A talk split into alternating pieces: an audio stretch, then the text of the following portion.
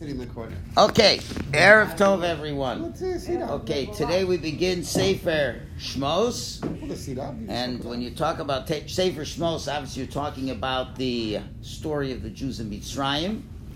So I want to share with you uh, a piece from uh, one of the pieces from uh, the Lubavitcher Rebbe, and he says some brilliant ideas uh, to share that have very uh, contemporary applications and uh, things you can put into practice starting tomorrow morning.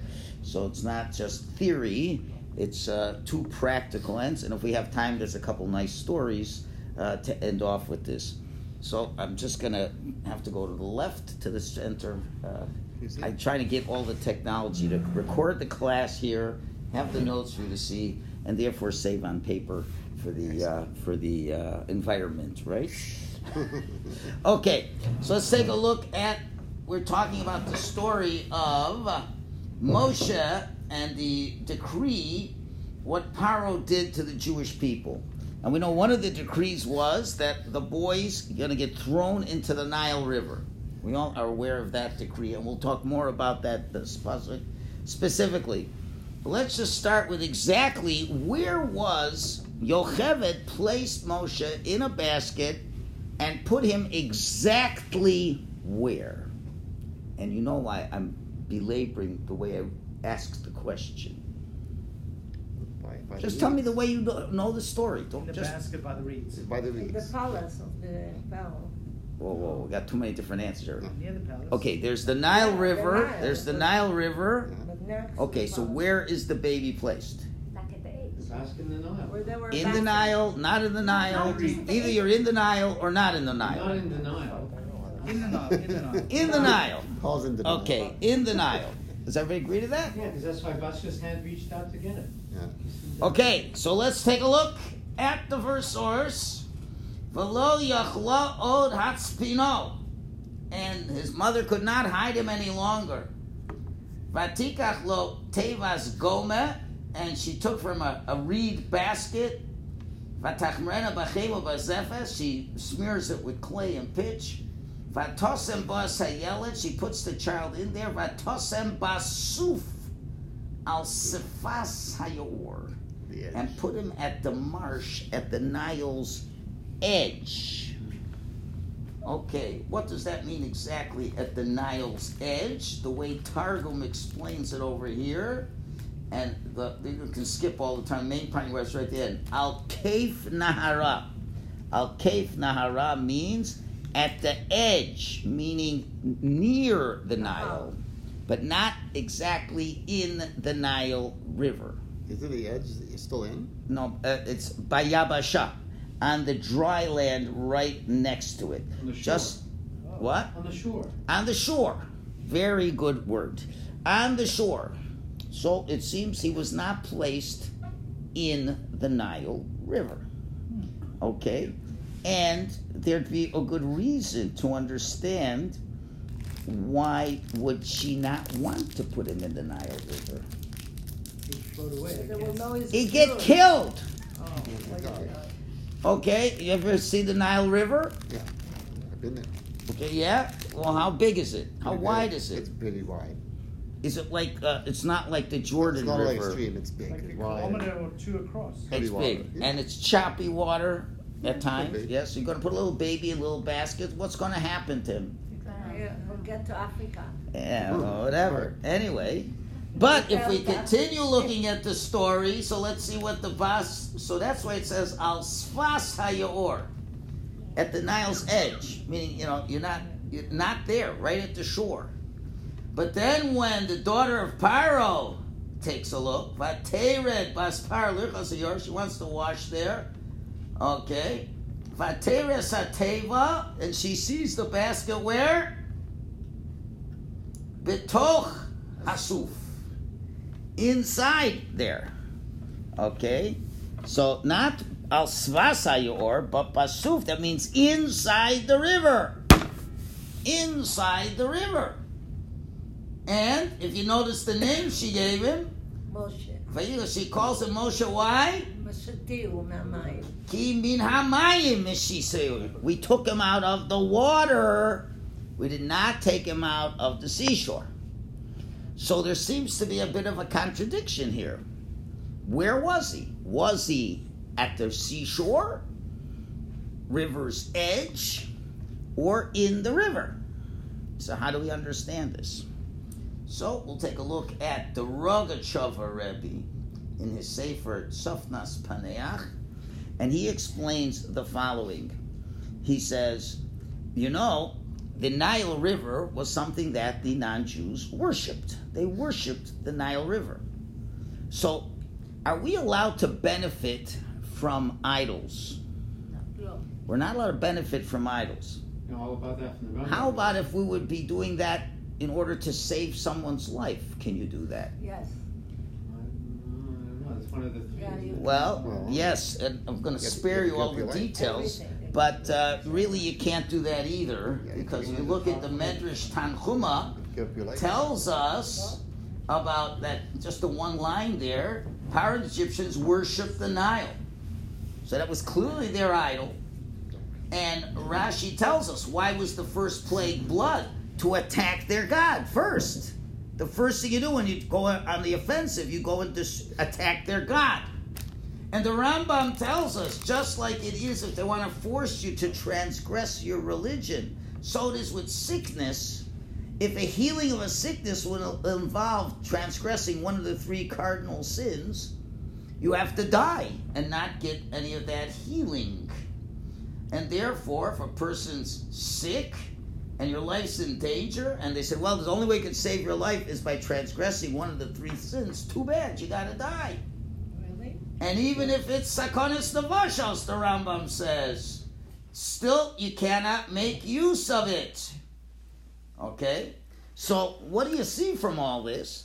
That you cannot benefit from avodah zara even to save your life. That's the way the Rambam paskins. So what was the purpose of putting Moshe into the Nile? To save, To save his life? Can't put him in the Nile, but you can put him on the seashore. Put him on the seashore. Very good. But How's it get in the Nile? Ah, how does he get into the Nile? Well, well, that's where the daughter of Paro comes into the story. Okay, what does the Gemara in Sota tell us in source number nine? It says, and the daughter of Paro came down to bathe in the river. Rabbi Yochanan says this teacher she came down the river to cleanse herself from the impurity of her father's idols. Mm.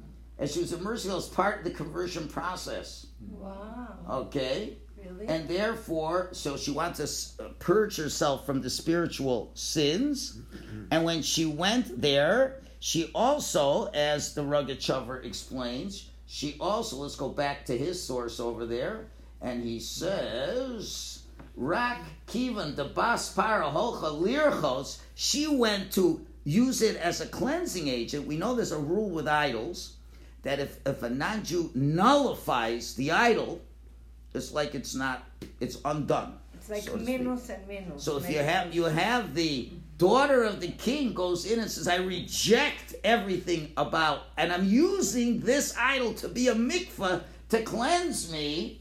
You've nullified the idol because she was converting there. And then at that point, the basket can kind of get washed into the middle of the river and there's no problem at all. Wow. Okay. I never heard that ever. So that is what's going on over. So that that's on a technical level what's happening over here. Okay? So now we at least understand this.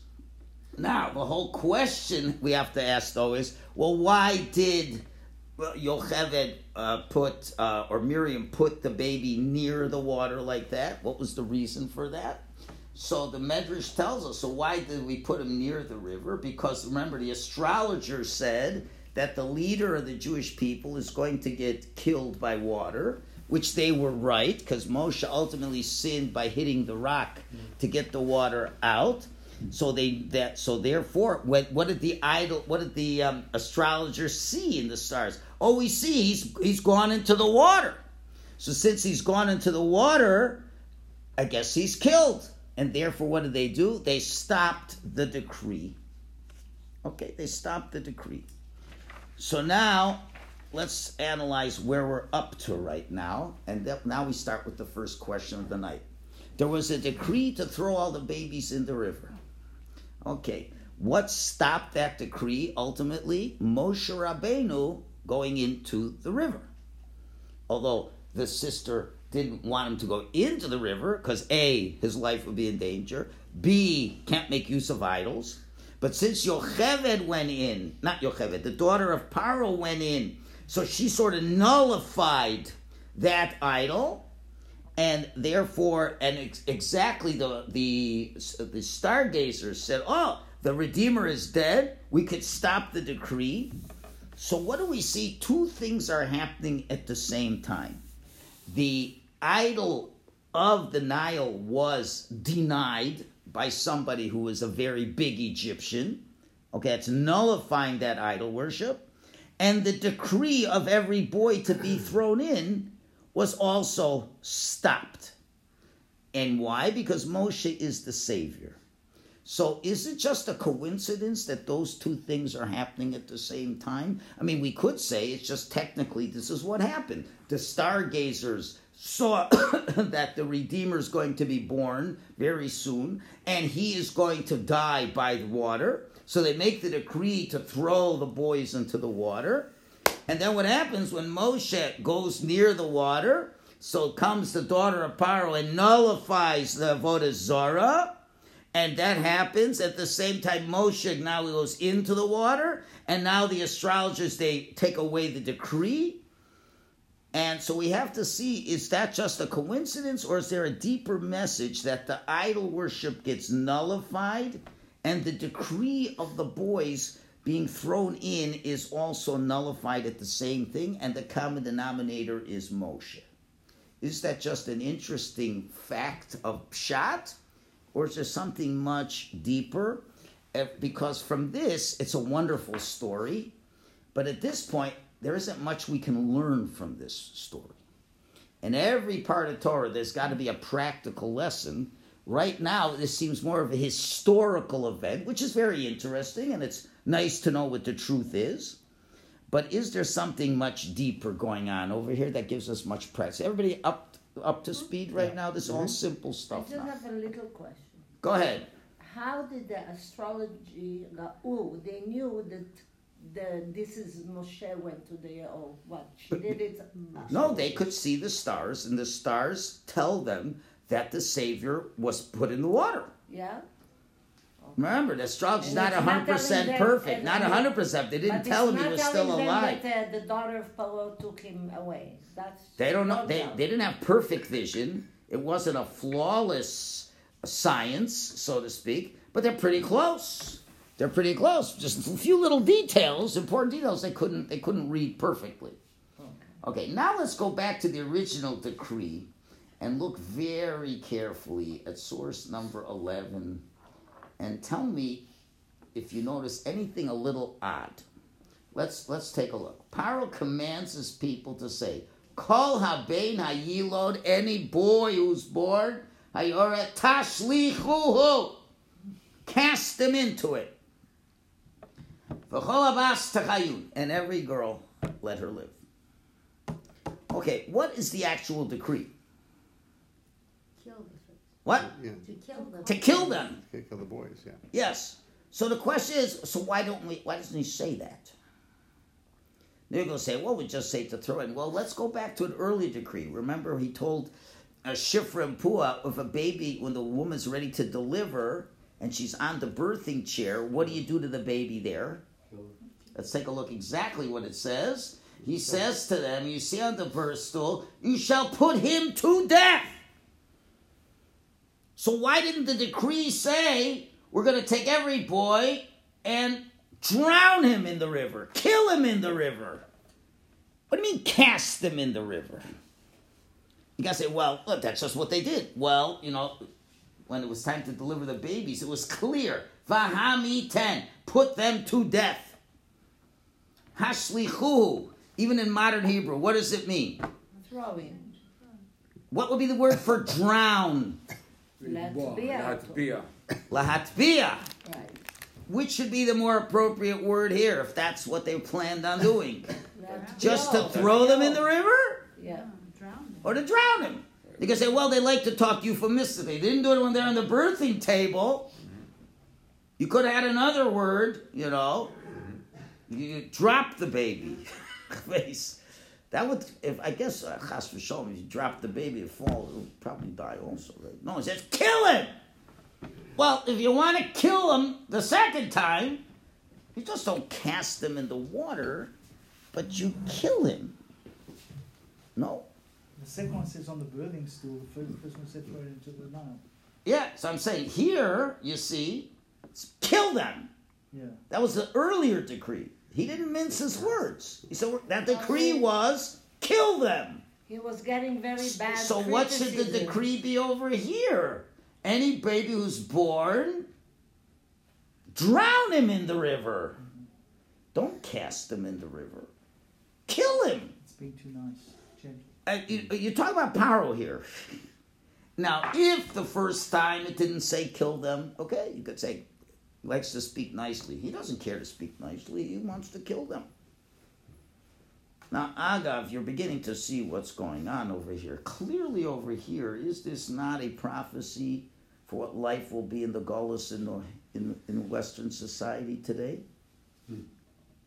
Don't How many they mean. babies are murdered in Israel and uh, everywhere else in the world? Thousands. Thousands would be lucky if it would be thousands. In Israel alone, it's millions.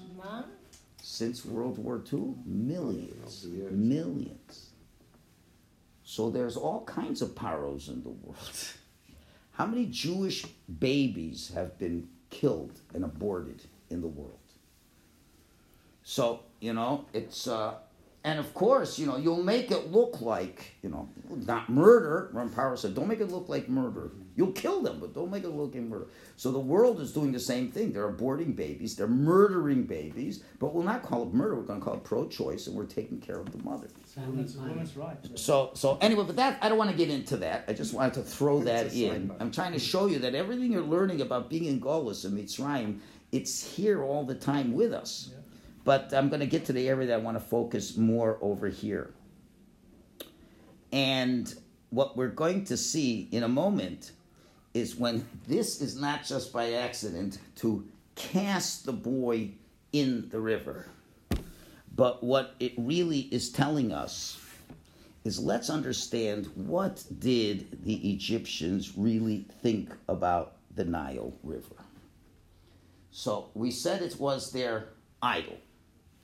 And the question is, why did they idolize the Nile River?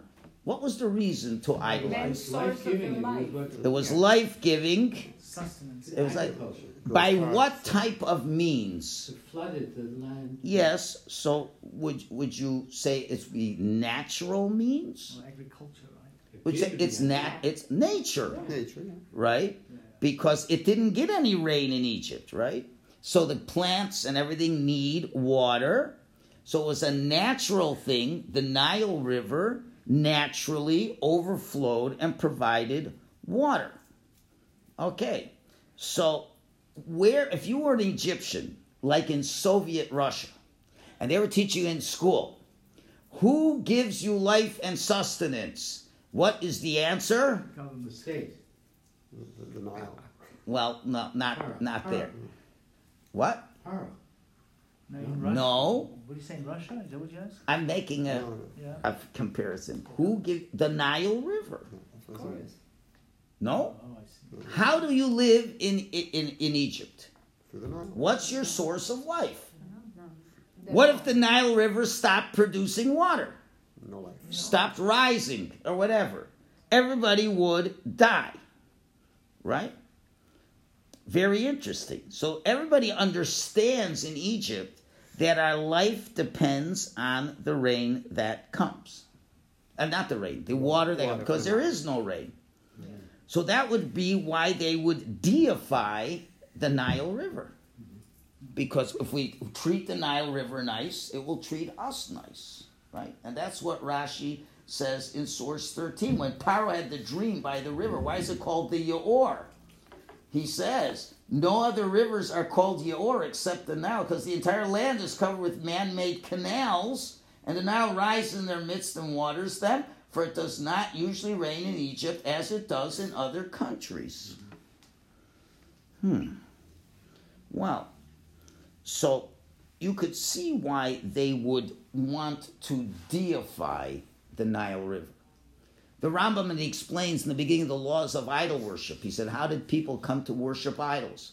Because they originally knew it was God, but then they saw God had uh, messengers like the sun and the moon and the that, and they began to deify certain natural things that existed, and then they got God out of the picture, and then they looked at nature being the thing that takes care of them. Okay, so therefore, they all understood that it is a God, and it's a God that is a very natural type of God. Okay, so now what is the deeper understanding of the decree? If you read, remember, there's 70 levels of studying the Torah. No one's going to argue that Paro said, throw the baby boys into the river. That is definitely what happened. There's no argument about that. But there's many layers of this, and the, since the Torah wrote it in a specific way, so what is Paro also telling us about all exiles? Paro says, take every Jewish boy and cast them into the Nile. What does that mean? Throw him to the gods, you know. They, they, they Throw them to the gods. So what does that mean exactly? Be a little. Just say it a little better. Sacrifice. Tell me what Make it exactly. into a higher level. Sacrifice. So let let's try to understand. It's a Holy famous, fire. it's a famous Gemara. I'll help you out. It's a famous Gemara that says a father has to teach his son three things.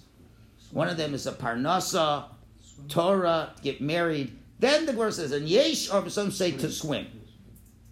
So the question is, what does it mean to teach him how to swim? Yeah. Of all the things you have to teach him how to swim, so pashut pshat is because a lot of times you had to cross rivers. Nachon. For Parnasa to go to yeshiva, you got to learn how to swim. It seems kind of odd because I'm sure there's a lot of other things he needed to know to know also. You know, other practical things like how to ride a camel. I guess you have to teach your kid how to ride a camel, no? to survive in the world. So, but what's the idea? The idea is how to swim. There's a lot of uh, uh, metaphors of swimming. Now, swimming is you're trying to keep your head above water and not drown. Against the current. Swing or swim. Couldn't you use those terms in terms of business? Mm-hmm. How about in terms of keeping your religion? Sure, you're drowning in debt. Drowning in debt, or how drying, drowning in kfira, in in not believing in God. So the deeper understanding, notwithstanding the simple shot, but if the Torah would have said kill them in there, then it would have been limiting exactly what we could explain. Since Torah says cast them in, so what he's saying is, or at least beyond Egyptian, the Egyptian goal always was throw the young men into this stream, this this Nile, this idol worship, and get them. them totally submerged into the society. And what becomes if if if everybody knows that everything happens naturally, so then what happens? And every Jewish boy knows you have to make a parnasa naturally, and it doesn't come from Hashem.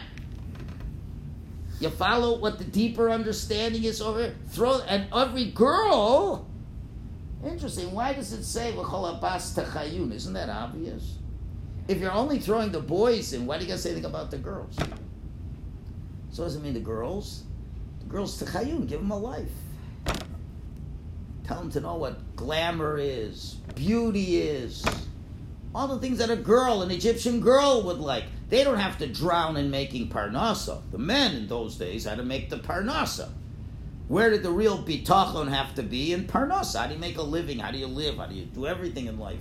So you throw them in the raging water, they'll get drowned, totally drowned in trying to survive, and they're going to be drowning in teva because there's no God to help them out. And let the girls live it up with all kinds of uh, uh, delicacies that they want. As was well known, the Egyptian higher class people, what did the women do all day long? They didn't do anything, they had servants. they just would go from one party to the next party. So teach the girls to be nice Japs and, and to really enjoy their life. A great uh, recipe for total assimilation. Do you think we have to deal with that today? Sure. Sure. Do you think the non-Jews really want to kill us necessarily? Maybe not. But so if a non-Jew drowns in this, that's okay. They don't have a Torah. They don't have any of this. But this is exactly the issue that we have today. Okay, and to be able to cast them in, as opposed to, since you're just coming from Israel, Parshas Eikev. Let's see how Eretz Yisrael is described as opposed to the land of Egypt. Huh. Because the land that you're going there to inherit, lo Keretz Mitzrayim. It's not like Egypt. Asher Yotzas, we went from there. Asher Tizra Sarecha Vishkisa Braglecha Kigana Yard, where it where everything grows amazingly, because you got the Nile River producing endless amounts of water. But rather, Eretz Asher Ta'ovrim Shavit land you're going to inherit Eretz Harimu because mountains, clefts, it's not that great in terms of water. Limtar Hashamayim Tishta only can drink from the heavenly rain. Eretz Asher Hashem Lechecha Doirish also to me, a land that God seeks it out all the time. Hashem's eyes are over you. From the beginning of the year to the end of the year.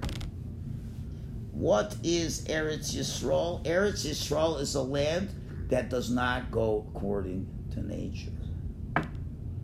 It only survives if God has it survive. No such thing as Teva in Eretz Yisrael. So now, if you can understand that the Jews, Yaakov, and all the Jews who lived in Eretz Yisrael, they never lived with Teva. We always lived with an understanding that everything is from Hashem. And if you live in Eretz Yisrael, there's no denying that if there's no rain, you're dead. There's no two ways about it. And therefore, your eyes are lifted up to Hashem. Hashem's hashkacha is very pronounced over that area of the world. And therefore, it's clear the hashkach of Hashem is in every little thing. So, as the Medrash Rava continues and explains on that, one of the reasons Hashem's made the world's sustenance dependent on rain is that we will constantly be looking upwards. Right? And that's why in the Wild West in America in the 1800s, there were much more religious people because they knew their lives depended on rain. As opposed to the people on the East Coast, you didn't need much rain. You were an industrial uh, world over there. Who needs rain? You just don't want the rain to destroy you. But out in the Wild West, you needed rain. So there were much more religious people. So Eretz Yisrael is like that. That Martinus tells us that the Eretz Yisrael is the first land that was created. Everything was created afterwards. Eretz Yisrael, really, what happens is that Hashem gives it to rain on there, and it becomes a shliach to bring rain to the rest of the world. It keeps it, many, many Chazal discuss it. Eretz drinks rainwater, and the rest of the entire world drinks the remaining residue of the rainwater left in the clouds, etc., etc. Okay, fine. So now we see a clear difference between Egypt and Eretz Yisrael. Clear? Okay. The, the likelihood to assimilate is very strong in Egypt, while in Israel it would not be that way. In Eretz Yisrael, when you have tzaddikim like Avram, Yitzchak, and Yaakov, and all these people, would never make the fatal mistake that in source 17, not at this time at least, although Hashem says later on in history this can happen, where you'll say, My strength and the might of my hand that has accumulated this wealth for me. Don't do that. You must remember Hashem, your God. He's the one that gives you strength and makes you wealth in order to establish the covenant with you. Okay, so what do we have? We have Yaakov and his family were living in Eretz Yisrael, correct? And when they lived in Eretz Yisrael, was there any issues of their emunah and Hashem and their bitachon and Hashem? No. Was there any issues that everything is nature? No, nothing's nature. Crystal clear, right? Mhm. Now, when do the problems really begin in Egypt? In the beginning of the parsha, we're told Yaakov comes down. When does the trouble begin chronologically, as written in the Torah? Right in the beginning of Sefer Shmos. It says Yaakov came with his twelve children. Then what happens next? All that They all died out. All that. And then what happened? Then the Jews multiplied and become very numerous in the land of Egypt. And then Paro makes all the decrees. Yeah.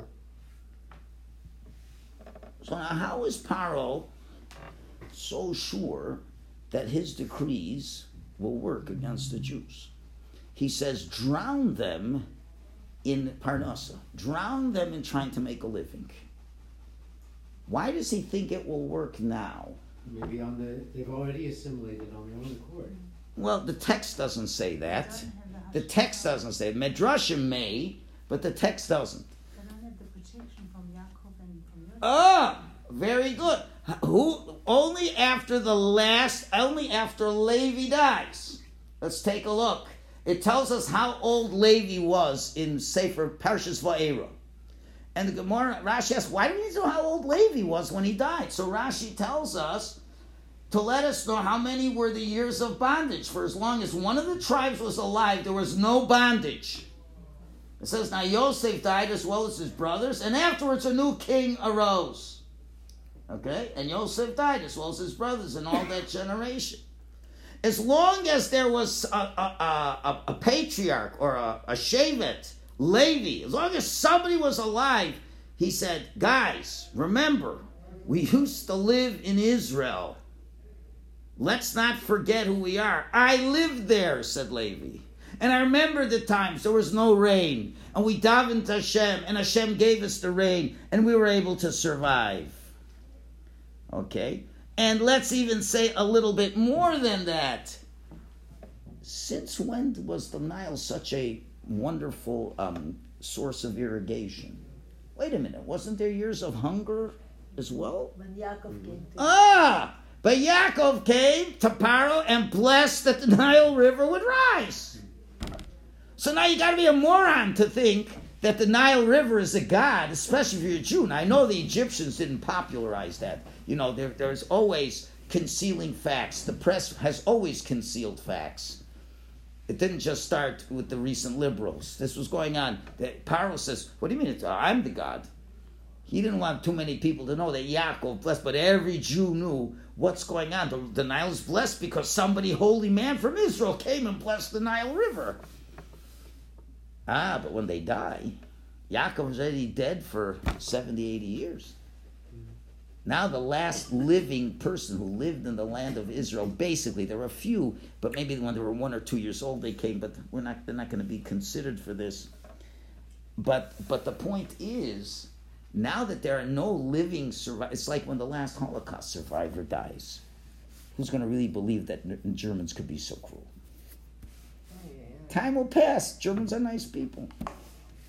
Just wait for the last. Uh, he did a very good song on that. Uh, uh, Abie Rotenberg. If you get a chance, the last survivor. When the last survivor dies, what's going to happen? So it's the same thing almost here with Egypt. When the last survivor of Israel died, now we got a problem. Because now you don't have anybody who could stand and say, I was there and this is not true. So now you see how this all fits into place. What's happening is the Jewish people came from a place where they knew the emes. The emes was Eretz Yisrael. You could never fool them to think that the Nile is going to be a god.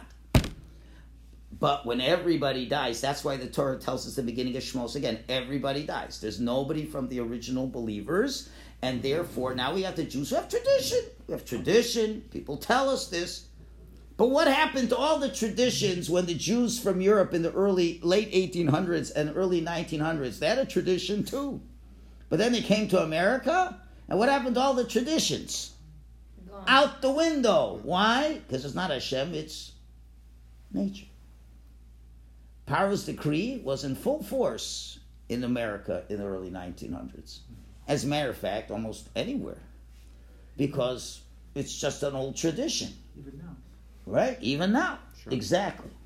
Okay, so now we understand exactly what the decree is on a more existential level. Not to deny that we've had anti Semites who just want to kill us. And many a time they would drown Jewish children throughout history.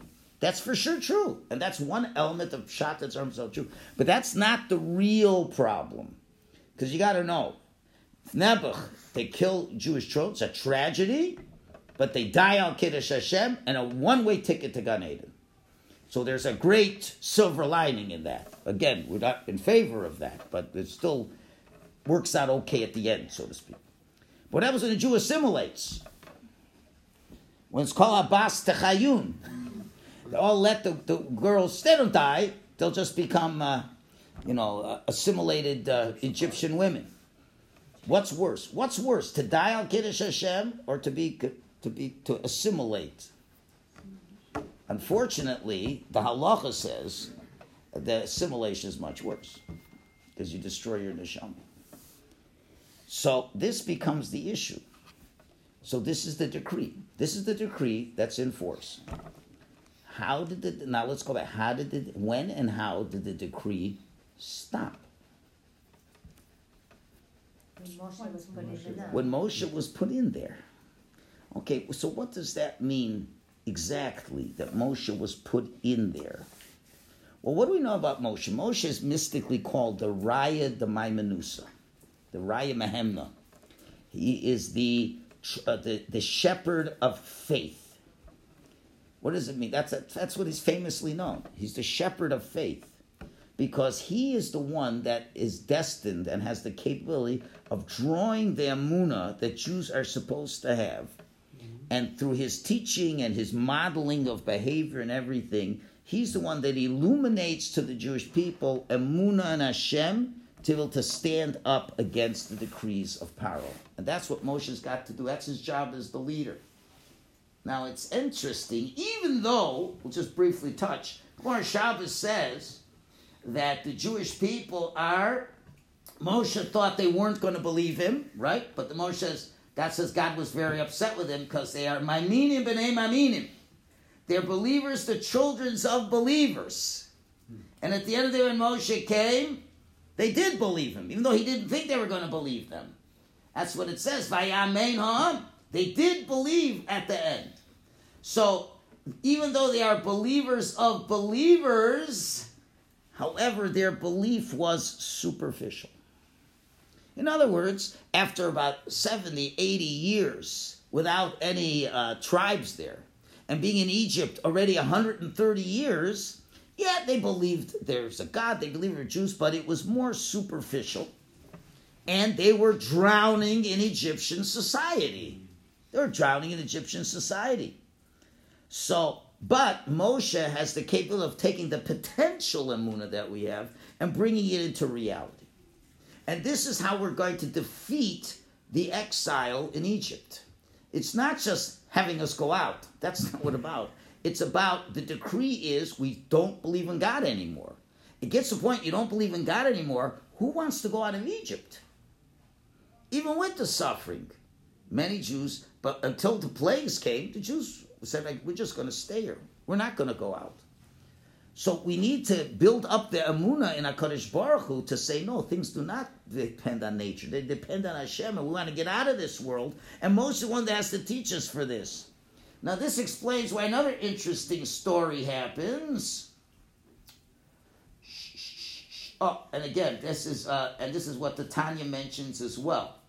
Each and every soul of the Jewish people comprise comprise within something of the quality of our teacher Moshe, one of the seven shepherds, who caused vitality and godliness to flow to the community of the souls of Israel, for which reason they are called shepherds. Our teacher Moshe, peace upon him, comprises aspects of them all, and he's called the faithful shepherd. That means he draws down the quality of das, intellect, which means to take what you know and make it real, that they may know and be cognizant of Hashem, so that for them Hashem will be self-evidence and experienced by every Jew, each according to their level. This is what Moshe's goal was. And Moshe was always feeding that into us, even from the grave, so to speak. Mm-hmm. But now we have to understand another interesting story. So, what do you know? Moshe, we know, as, as, when we get to the burning bush story, we're told all about him being the shepherd for Yisro, his father in law, who was a priest, and he's a shepherd.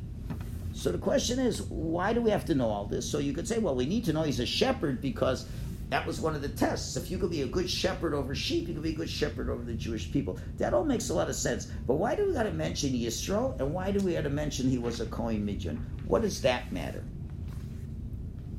So the answer is because you could see that he is even making. You already see how Moshe, who's the shepherd of faith, is working on the faith of Yisro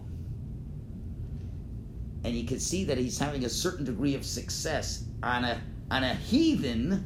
He's able to impart some amun on him, so he's probably going to be a good candidate to get the Jews believing in Hashem. Remember, the ex- Exodus is nothing to do with geographically removing the Jews from Egypt. That's worth nothing. If he can't get the Jews to believe in Hashem and to not believe in Teva, then you can just be any country in the world and you don't have any no freedom at all. And the mystics call him what was there in the sheep, and I don't want to get very mystical over here, but there was all kinds of holy sparks. There were all kinds of human beings who did not succeed and they became Gilgals in the sheep. And he did all kinds, that's way out of our, our normal discussion. He was he was drawing out sparks of holiness from the sheep. We'll just leave it at that. And drawing out sparks of holiness from from Yisro, and therefore, Moshe proved that if he could do it with a non Jewish cardinal, he could probably succeed with the Jewish people as well. So that's why we need to know all this little background to know exactly what has to be done is going to come from him. Now we begin to see the connection as we ask the original question. What does that have to do with the Egyptian idol? The decree, the decree of throwing the boys into the river has something to do with the fact that Moshe, the Redeemer, is is put in the water and is saved from the water, and then the decree stops. In other words, as Moshe goes into the water, the power of the idol was stopped and the decree was stopped. And it all has to do with Moshe. Now it's very clear what the answer is. The decree really is to get the Jews to assimilate. The decree is for them to forget about Hashem to think about everything as nature. Now, what is going to be the antidote to that? The antidote is Moshe. And when Moshe gets thrown into there, so to speak, when the new Redeemer is now part of reality, now the decree and the, the idol will be nullified as Yocheved, as, as, as the daughter of Paro nullified that. And Moshe will be able to prove that this idol is worthless. And how is he going to do this? With the ten plagues. But it's not just the ten plagues, it's Moshe's teaching and living and embracing this idea of having total Amun Hashem. Listen, you got to have a lot of Amun Hashem to walk right into the palace of Paro, where the Medrash says, you think it was easy to get to Paro's the throne room? There was all kinds of terrorizing animals and soldiers and this and that. You get killed up and chopped to bits way before you get to Paro. And Moshe just walks right in. Jews must look and say, wow, he's a real believer. I guess maybe what they're saying in Egypt isn't true. And this is what the whole issue was over here. The whole issue of Egypt was do you believe in the God of nature, which the Jews were drowning in believing that that was so. And when Hashem has to take the Jews out, it's not just take them out of Egypt. He has to get them back to understand that no, they have Jews who came from Eretz Yisrael, and you have to put Eretz Yisrael back onto the table. So now, so if you look carefully, you will see that there really were three stages in the descent of the Jewish people. We start with the Jews living in Israel. Okay, that's good. Good Amuna, good Bitachon and Hashem, everything's good. Now they go down to Egypt, but the whole family's still there. So, as much as they're seeing a world that doesn't believe in God, but the nucleus of the family still believes. But then, when they all die and the nucleus is gone, comes another descent, and with that descent, we get ourselves in major trouble. And what was the solution? The solution was Moshe Rabbeinu comes and gets us out of that. Okay, fine. So now we have a better understanding what the story was in Egypt. We have to understand that this is the very story that happens every day. Why? Well, what do we know? What mitzvah is there every day for us to discuss? To remember the. There's a mitzvah to discuss the Yitzias Mitzrayim every day. Let's look in source 25. In our davening. Okay, it's the Tanya, but other places. In a bechol dor vador, in every generation, ubechol yom vayom, and every single day. Chayav adam liros atzmo kilu hu yotza hayom mitzrayim. Every day, not just on Seder night. Every day you have to feel like you came out of Egypt.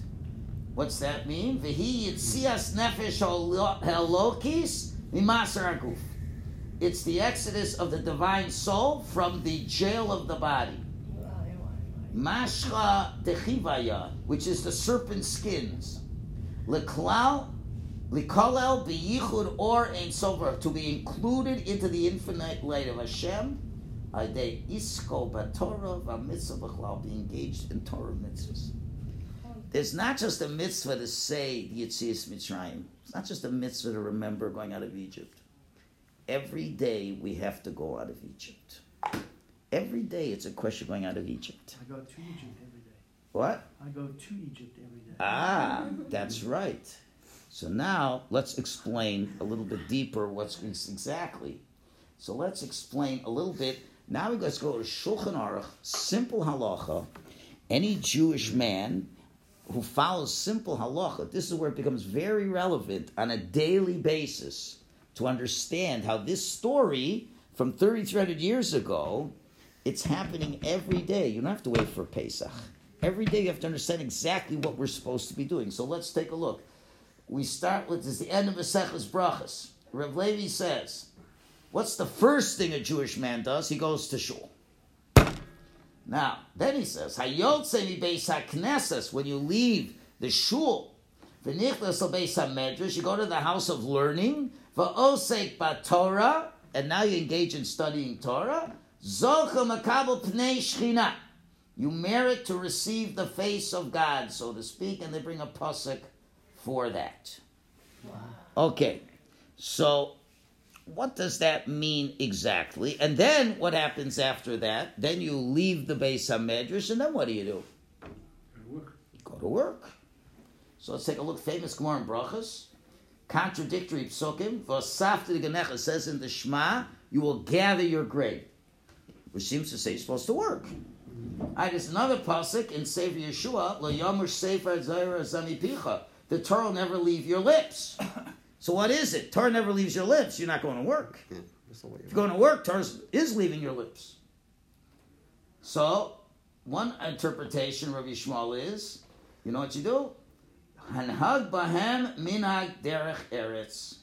Conduct yourself with the way of the world. You set aside time for Torah, but you also go to work, and you do both. There's another opinion of Rav Shimon Bar Yochai, but that is for the most uh, exalted of souls who learn Torah all day without stopping. But the proper way for 90 uh, percent plus of Jews is to blend your Torah with Derech Eretz. So now let's try to understand exactly what's going on every day. Now, this is what we're supposed to be doing.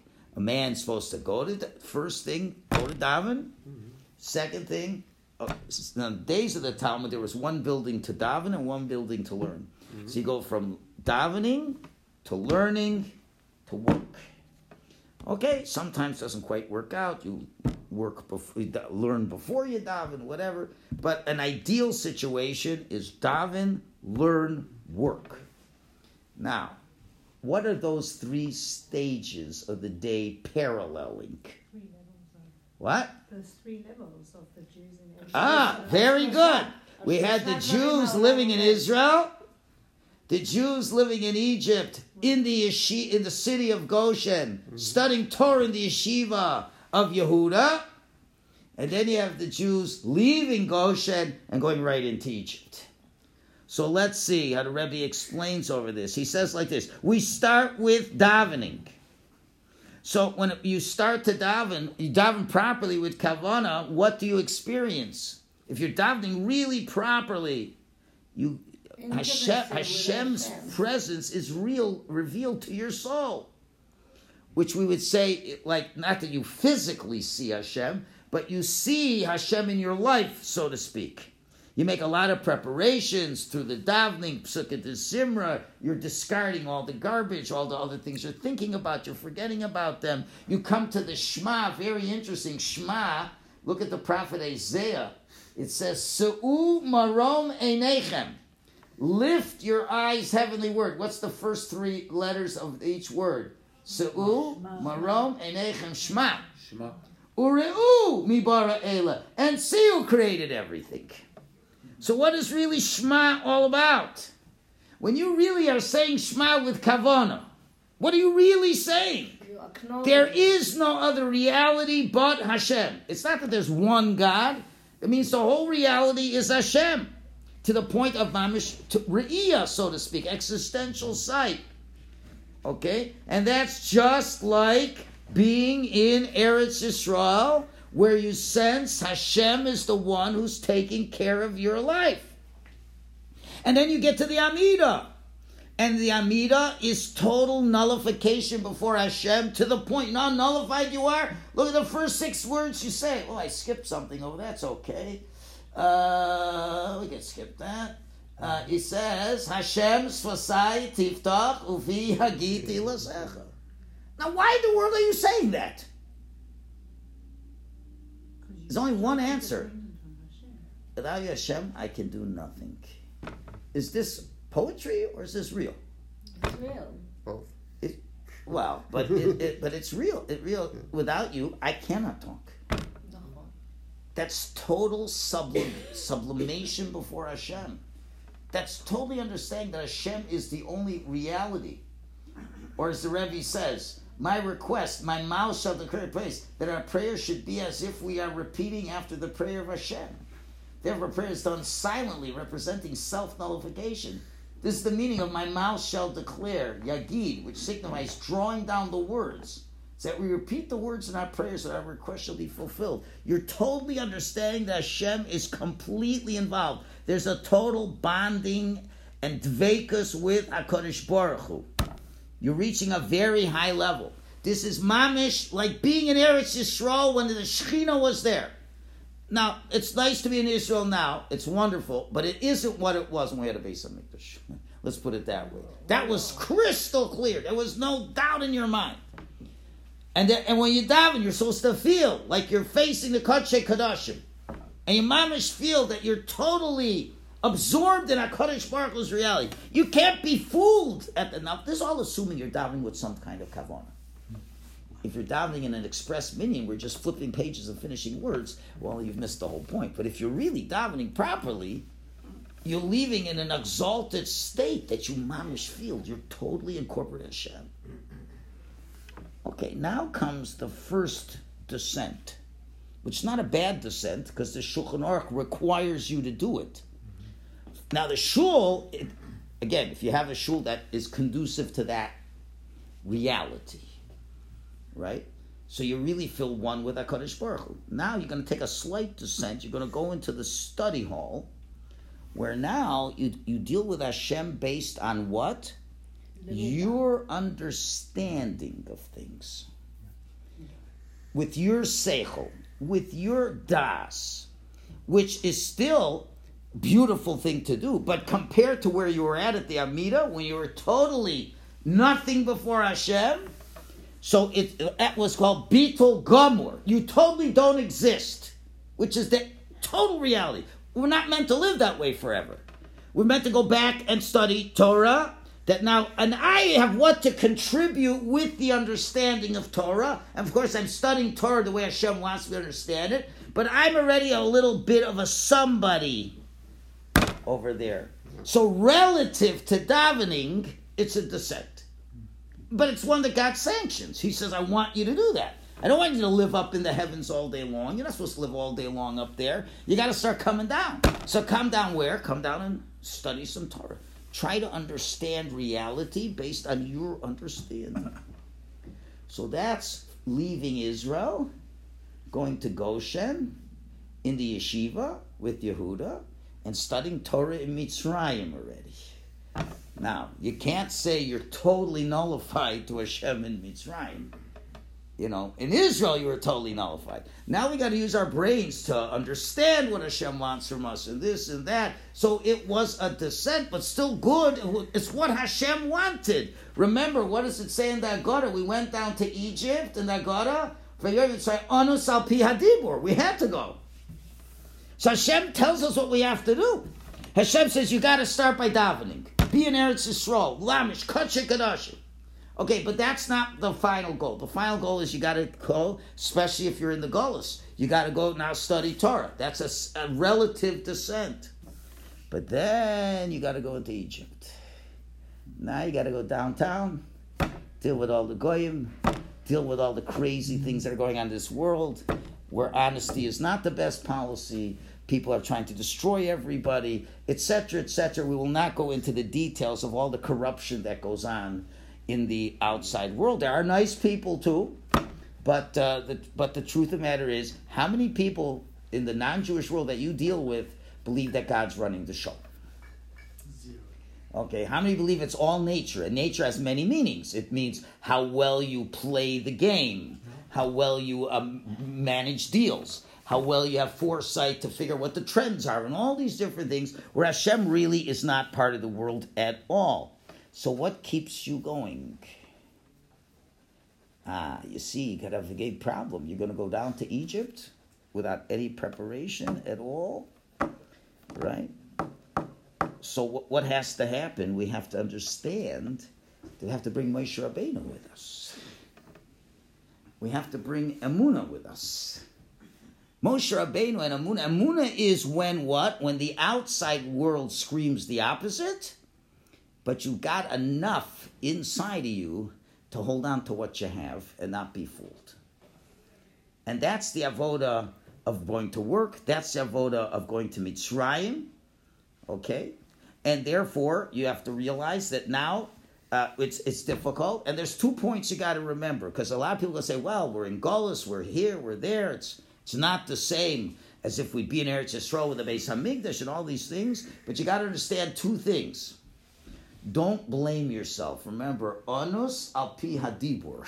We had to go down to Egypt because we were forced to. There's a curse of Adam Harishon. We got to go to work because we got to. Hashem wants us to bring out the reality of Hashem even in a world that says the opposite. So it's not your choice. In other words, the fact that you go to work and make a parnasa, don't feel bad about it. Don't feel I'm a rotten guy. No, that's exactly what Hashem wants you to do. Hashem wants you, but first, buddy, you better daven first. You better learn Torah first. And now you hang on to Moshe Rabbeinu and what Moshe Rabbeinu has been giving you. And now not to worry about this descent. Because even though you're not really davening right now and you're not really learning, but we all have Moshe. We can draw on Moshe. We draw on what our lives were all about.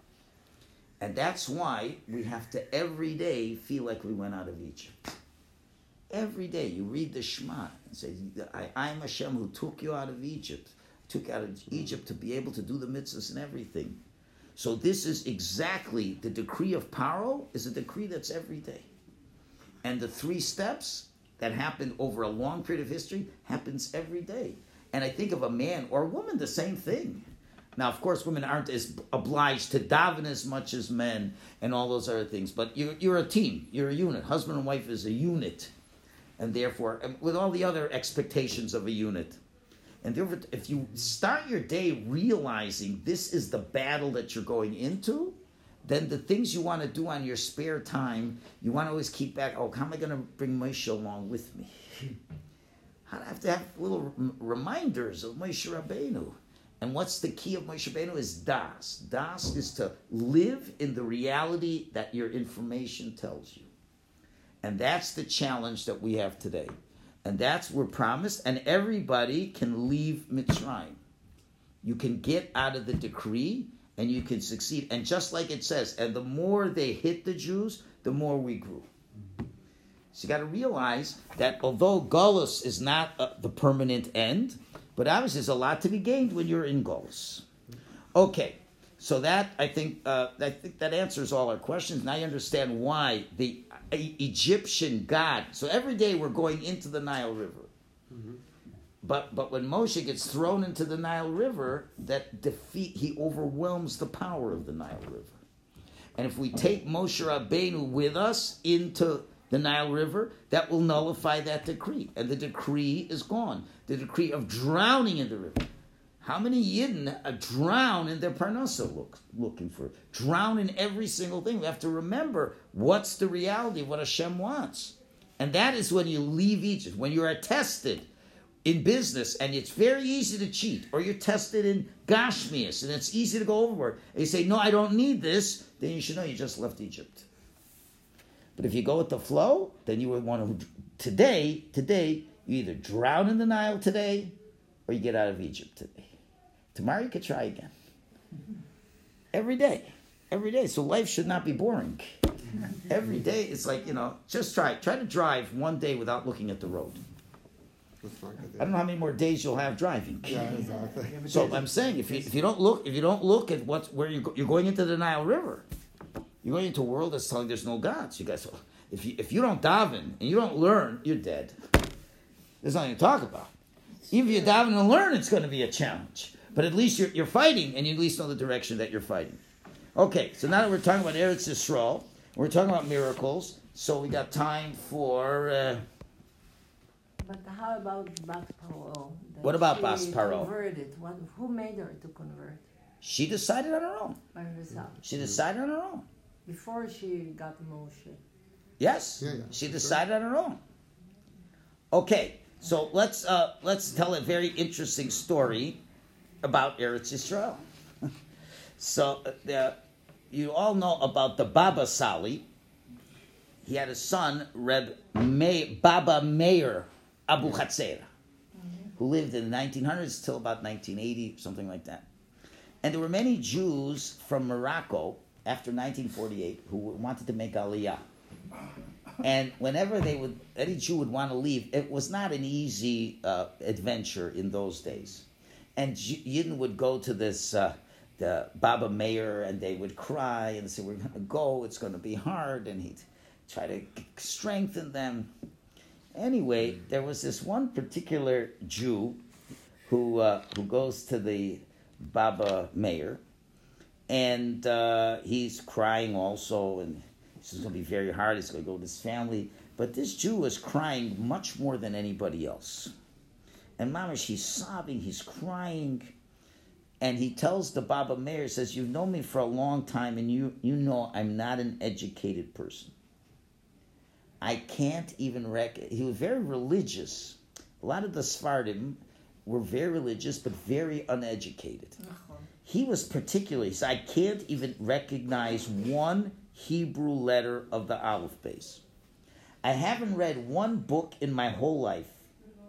I've managed until now to support myself by doing dealings with the Goyim. You know, in Morocco, you didn't have to know how to read so much.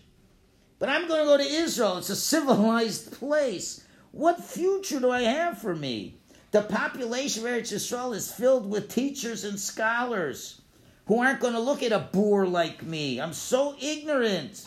If you gave me the, the front page of a book, a Hebrew book, I wouldn't know where the first page is or the last. I wouldn't know the difference between them. I don't even know what's upside. I don't anything.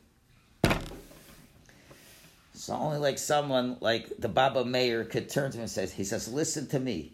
Your innocence and ignorance is precisely what will help you manage in Eretz Yisrael. The fact that you cannot read and cannot write will provide you with a livelihood for your entire life. Wow. Okay, I could never say such a thing. I don't know if any of us could say so, but the Baba Meir could do this. So the guy listens, his eyes light up. Oh, oh. He's starting to smile. He's taking the boat, the final trip. He's going to go to Eretz Yisrael. And everybody sees he's happy. Everyone else is nervous, and he's happy. So what do you have? I got the brach of the Baba Meir in my knapsack. He said he's going to provide a living with me for the rest of my life, and precisely my ignorance and my and, and, and those things uh, uh, is going to make it that I am going to survive. Okay, he comes here to Yisrael. He settles in Kfar Ata. Okay, between Haifa and Akko. His sons were very smart in religious and secular studies. They succeeded. One of they one one of them got a job, very important job with the Israeli army in the weapons development network.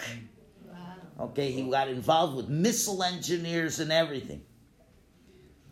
And the father is unemployed. So the son talks to the guys in charge and says, Maybe you could find a job for my dad. So he says, Okay, but you know, every day we have all kinds of secret missile plans are sketched. At the end of the day, we don't use most of them, but uh, we have to destroy most of them, and they're all sitting in engineers' cupboards. We have to be careful we don't have the wrong people to get it. So we need somebody that we could trust. Like Says, dad. oh, my father, you can trust. So he goes in. He goes in. He uh, he they they said he said you're this guy. Yeah. He says okay. Just wait. Waits, and waits, and waits, waits, waits. Hours and hours and hours. He's ready to get up and leave. Then they call him in, and they interview him, and they say you got the job. He says, how did I get the job? I don't know how to read. I don't know how to write. He says, You know what? That's what we need. because anyone else, they're gonna we need people to shred all the papers. They're gonna take the papers, anybody who can read is gonna you're gonna look at it. You have you can't not see it. It's gonna say X, Y, Z the missile and this and that. And and then and then we have to get a guy who's honest that he's not gonna tell well, you know, well, you know what? We made you wait five, six hours. We had a hidden camera watching you. There were magazines all over, all kinds of interesting. Any type of magazine was there, and we looked at you. You picked it up, put it down. Picked it up, flipped through the pictures, and put it down. There was a newspaper there. We Taka, we know you can't read, and your son says that you're honest. Mm-hmm. So guess what? It's precisely your sincerity and your uh, ignorance is what got you the job. so he gets this job for 30 years. For 30 years, he's got a good parnasa, unbelievable. 30 years. And then it's time for retirement. So he's forced to retirement because of his age. He got a good pension, a good severance package, but he's upset. He goes to the Baba Meir's son now, Wow. the Rabbi David Chai Abuchatzeira, chief rabbi of Nahariya. And he says to him, Your father promised me a living for my entire life, but they terminated my job. Go daven for me. In less than a week, the managers of the institute contact him and said, Maybe you could come back to work because we haven't found anyone qualified to take your place. Go as a consultant. So what do you see? What do you see in Eretz Yisrael? It's all what? Not Teva. It's not Teva, and therefore now we have difficult economic times. This is the new paro. The interest rates are through the roof. The uh, inflation is through the roofs. How are young families who are now renewing their mortgages from one and a half percent to six percent? How are they going to live? And now there's going to be all kinds of Yetzaharas. Maybe we have to compromise on our Yiddishkeit. You have to know it's precisely these challenges. So, and therefore, you can, you know, one last story. They went to the Tzemach Tzedek. Someone to the Tzemach Tzedek and said, "Should I? I need a bracha for Aliyah." and he said, Don't go. He says, "Tase kan Eretz Israel. He says, Tavi et Eretz Hakdosha kan. Meaning to say, not everybody can go to Eretz Israel, but Eretz Israel is not a geographic place, but it's where the Shefa comes from. So therefore, we know eventually Eretz Yisrael is going to take over the whole world. So even if you can't go to Eretz Yisrael, but you could still live in Eretz Yisrael here as long as you're connected to that source, and that's where you want to be, and you're thinking about, it, you're supporting all that. So therefore, always Eretz Yisrael is above nature, and you have to bring it with you into the galus. Okay, thank you all for listening.